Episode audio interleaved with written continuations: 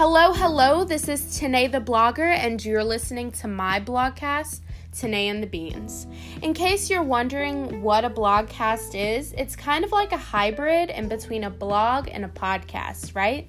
So I'm a blogger, I write, I like to put my ideas into words, but a podcast allows me to be more accessible to you guys, to present more content to you guys, and to share my thoughts and ideas in my own voice, right? I can share them with my blog all day long, but you won't really get it until you hear me say it. And so while I continue to write my blogs, I also want to bring this option to you guys.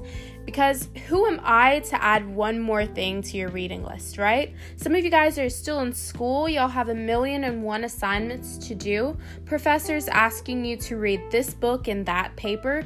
So, who would I be to add one more thing to your list? So now you can just tune in while you get everything done. I really hope you guys enjoy all the content I'll be producing. Remember to follow the Twitter at Tanae the Blogger and check out my Amazon influencer page for some great deals.